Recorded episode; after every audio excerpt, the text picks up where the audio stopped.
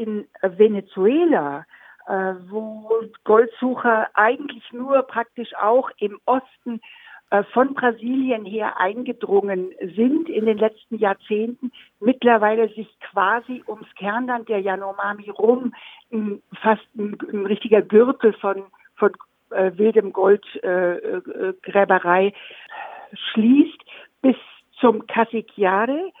Ähm, der Casiquiare ist ein natürlicher Kanal zwischen dem Orinoco und dem Rio Negro. Gebiet. Also das ist, hat vor über 200 Jahren Alexander von Humboldt rausgefunden, dass es da einen Kanal gibt zwischen diesen beiden Flusssystemen. Okay, also da ist praktisch sozusagen wie so ein Bogen, der sich da schließt, sehr bedrohlich und das zieht sich quasi etwas, also praktisch zusammen. Und da die politische Situation und ökonomische Situation in Venezuela so, so furchtbar ist, also und immer schlimmer wird, äh, das betrifft auch die bislang relativ isoliert lebenden ähm, Indigenen. Und die werden mehr und mehr da praktisch mit in dieses Geschehen hineingezogen. Was heißt das konkret? Hm, naja, dass die Gold, dass Goldsucher offensichtlich praktisch eindringen in indigene Gebiete, die eigentlich äh, gesperrt sein sollten. Also ein, eigentlich also nach der Verfassung dürften sie das nicht. Und dass sie es dann, dass die Goldsucher dann schaffen, auch vor allem äh, junge Männer anzulocken und dazu zu bringen, sich mit ihnen zu verbünden, äh, ihnen als, als Träger zu dienen. Ich habe tatsächlich in Sao Gabriel da Cachoeira, in dieser Provinzstadt, äh, in nordwestlichen Zipfel von, von Brasilien, ein, ein Ehepaar also getroffen, ein Yanomami, also Mann und seine Frau aus Venezuela, die mir ähm, erklärt haben, sie kommen aus Venezuela auf der Suche nach ihrem Sohn, der von Garimpeiros entführt wurde. Also der ist 25 und die haben ihm halt gesagt, dass er viel Geld verdient und äh, ein Handy kriegt und ich weiß nicht, was denen immer dann alles versprochen wird. Und jetzt haben wir seit Monaten nichts von ihm gehört. Und diese Geschichten hört man häufiger. Auch in diesem Yanomami-Gebiet, wo ich jetzt war, wurden auch äh, äh, praktisch Solidaritätsaufrufe nach Osten, also äh, zu den Yanomami vom, vom östlichen Teil, die auch von den Vergewaltigungen durch Goldsucher jetzt vor einigen Wochen, also jetzt war das im Mai, Juni so, ja durch die Schlagzeilen gegangen sind. Das, da, da werden Solidaritätsaufrufe ähm, getätigt und auch Protestnachrichten äh, nach Brasilien, in die Bundes, äh, äh Hauptstadt. Zur Hauptstadt, in die Regierung, zur Regierung gesandt. die sagen, wir erklären uns solidarisch. Also da ist so eine zunehmende Organisation und eine und, und auch eine Solidarität zu spüren. Das ähm, fand ich, das hm, da muss man nicht unbedingt davon ausgehen, aber das äh, machen die offensichtlich sehr, sehr gezielt, so dass sie praktisch die Stärke auch ihrer Gruppe, das sind ja äh, weit über 30.000, wahrscheinlich 40.000 insgesamt in Brasilien und Venezuela von ja, Waldindigenen, ähm, dass sie die auch zunehmend sich dessen gewahr werden. Ja, das, ja. Also äh, es gibt da sowas wie organisierten Widerstand, der aber vielleicht irgendwie keine Zentrale hat irgendwie, oder? Hm, wie ja, muss das sehen? Das, ich habe das Gefühl, dass sie sich, dass sie dabei sind, jetzt in ja seit einigen Jahren sich zunehmend zu organisieren. Historisch ist es so, dass äh, die Yanomami vom sozusagen vom Grenzland, die, die Grenze zwischen Venezuela und Brasilien verläuft entlang der Wasserscheide zum Orinoco Becken runter und zum Rio Negro beziehungsweise Rio Branco, den großen Zuflüssen des Amazonas hinunter, ja, nach, mhm. äh, ja.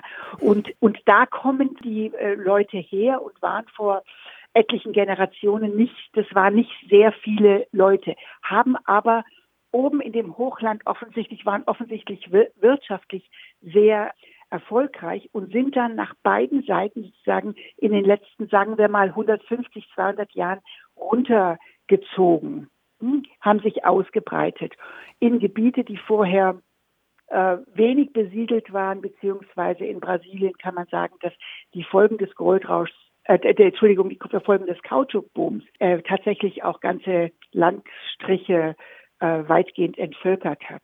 Und da sind die zum Teil dann reingegangen, sind aber, haben aber sozusagen keine Kommunikationsstruktur äh, damals aufgebaut oder nur, also die sind immer unterwegs und, und, und kommunizieren mit den Nachbargruppen. Aber dadurch, dass es doch ein ziemlich großes Gebiet, ich meine, das ist im Sinne von, dass sie da in dieses äh, Land zum, äh, hineingewandert sind und dort ihre Gärten aufgebaut haben und Jagdgründe und äh, Sammelgründe erschlossen haben.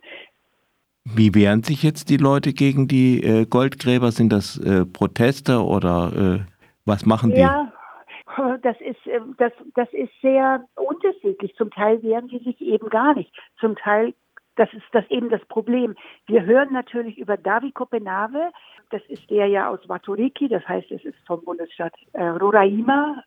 Der, der natürlich sehr stark äh, protestiert und er hat auch viele Leute äh, unterhalb, also innerhalb der Yanomami-Gruppen, die ihm sehr gut zuhören. Aber es gibt natürlich auch andere, die sagen, na ja, mache ich halt mit den Goldsuchern, mache ich halt da mit und dann verdiene ich da was ich, dann kann ich mir ein Motor leisten oder ein Boot oder ja, die, das, das ist schon, also das ist schon kein geschlossener Widerstand.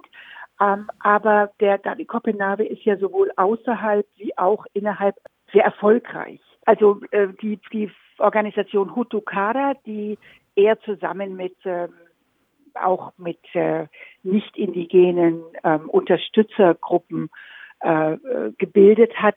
Das ist einer von mehreren Vereinigungen der Yanomami. Da, wo ich jetzt war in Maturaka, ist ähm, eine äh, Organisation namens AIKA gegründet worden. Das würde ich Ihnen noch schreiben, den Begriff.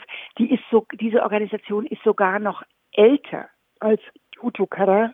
Die, die organisieren sich ähm, schon ziemlich gut, äh, ziemlich, also äh, ziemlich erfolgreich und ähm, haben natürlich eine ganze Reihe von von Allianzen, mit denen sie klarkommen müssen. Die müssen mit dem Militär klarkommen, die müssen mit den Regierungen klarkommen, die müssen mit der FUNAI klarkommen. Also ich hatte jetzt auch bevor Was ist FUNAI? FUNAI ist die äh, indigenen ähm, Schutzbehörde. Äh, das ist eine Regierungs, äh, also von der Regierung her eine Schutzbehörde der Indigenen mit sehr wechselhafter äh, Geschichte ist natürlich unter der jetzigen Regierung auch natürlich von Bolsonaro-Leuten besetzt. Den Beamten aus, aus Sao Gabriel da Cachoeira, der war persönlich sehr, sehr nett und sehr, ich fand das sehr, sehr nett auch mit dem indigenen, also dem indigenen Kollegen von mir, will ich sagen, der meine Reise organisiert hat, ähm, umgegangen. Aber es ist strammer Bolsonaro-Mensch und findet, dass das alles, was über den armen Herrn Bolsonaro gesagt wird, also in Anführungsstrichen, dass das alles ganz schlimme Propaganda ist, dass der doch die Indigenen so gerne mag und dass der doch sich so sehr für die Umwelt einsetzt. Also da können einem die Haare zu Berge stehen. Ja. Aber das ist natürlich dann, das ist die, die, die indigenen Schutzbehörde FUNAI ist in ganz Brasilien finanziell äh, absolut äh, gekürzt worden und äh, ja, da gibt es für dieses gesamte Gebiet, sagen wir jetzt mal zum Beispiel das Yanomami-Gebiet, gibt es, weiß ich, drei Leute, die dafür verantwortlich sind. Das heißt, wenn irgendwo Goldsucher eindringen, da ist die FUNAI komplett hilflos, wenn da nicht irgendwelche anderen Kräfte mal in, in Gang gesetzt werden, ja. Das hat damals unter Sarnay, das war Anfang der 90er Jahre, der Präsident ähm, Sarnay, der hat das Militär geholt und hat die illegalen äh, Flugpisten, es waren 140 illegale Flugpisten entlang der Grenze von Venezuela, auch eine große Bedrohung, also der, der Grenze, äh, die hat er einfach mal äh, bombardieren lassen. Er hat gesagt, so, die, die machen wir jetzt mal die radieren wir mal aus. Das ist natürlich dann auch nicht, hat nicht so lang angehalten. Ja, das, aber da drücken viele Leute, die eigentlich was, ja, eigentlich verantwortlich wären, gerne mal ein paar Augen zu. Ne? Ja. Kriegen vielleicht auch was in die Tasche dafür? Ja, die, die, die Politiker vom Bundesstaat ähm, Roraima sind Unternehmer im Goldgeschäft. Das sind die Politiker. Ja, die werden Teufel tun, das Ganze äh, zu unterbinden. Und ich meine, man muss sich natürlich eines klar machen. Diese ganze Region, Grenzregion zwischen Peru, also diese ganze Grenze zu Peru, Kolumbien, Venezuela, ja, dann bis hoch zu den Guyanas, aber vor allem äh, der westliche Teil. Ich meine, das ist ein gigantisches Drogenumschlagsgebiet. Also manchmal habe ich das Gefühl, das ist vielen Leuten sehr, sehr recht, wenn es da so ein gewisses Maß an Chaos an, und an Undurchsichtigkeit gibt, weil man da wirklich das dicke Geld äh, machen kann. Und zwar wahrscheinlich ist Gold nur das geringste. Ja, es ist ja auch eine reine private Angelegenheit. Das Gold, was dort ge gefördert wird, das kommt ja im Etat des Landes überhaupt, kommt, scheint ja überhaupt nicht auf. Da, also es ist so, als, als würde es kein Gold geben. Da werden ganze Flüsse und ganze Landstriche umgegraben und natürlich massiv Gold rausgeholt. Das heißt, das versickert alles in irgendwelchen Kanälen und der Regierung des Landes ist es offensichtlich kein Anliegen, da, äh, da wirklich äh, aufzuräumen. Also und da muss man sich natürlich fragen, wer profitiert davon. Und die Yanomami selber oder die, die lokalen Indigenen, die müssen auf der Basis ihres eigenen Weltverständnisses, ihrer eigenen Kosmologie gucken, wie sie, also welchen Reim sie sich darauf machen. Ich finde es immer sehr interessant zu sprechen, wie die das sehen. Aber die sind. Ja, nicht, wie sehen Sie es denn? Ja, Sie sagen also, die jetzt, wo ich jetzt war, die haben mir eben gesagt, ja, Venezuela hat eine Krise und deshalb gehen sehr viele Leute über die Grenze und die kommen, die Yanomami kommen dann zum Teil eben auch zu uns. Sprechen dann die gleiche indigene Sprache und, ähm, und, und sagen, helft uns. Das ist für die auch, wenn sie keine traditionellen äh, Tauschallianzen haben, äh, auch äh, äh ein relativ neuer Umstand, dass dann irgendwelche Leute kommen, die dieselbe Sprache sagen, äh, äh, sprechen und sagen, wir, wir gehören zu euch. Ähm, helft uns und nehmt uns auf oder äh, helft uns jetzt wieder, wie dieses Paar, das ich kennengelernt habe, helft uns wieder zurückzukommen. Wir müssen jetzt wieder zurück äh, zu, das ist eine lange Reise von vielen Tagen und wir brauchen Geld dafür ja, also dass sie ähm, sich überlegen, wie sie das, wie sie damit umgehen, wie sie damit, wie sie denen helfen. Genau, und ansonsten halt machen sie natürlich ja Proteste nach außen und sagen, wir Yanomami sind solidarisch mit den Yanomami, die ganz unmittelbar betroffen sind.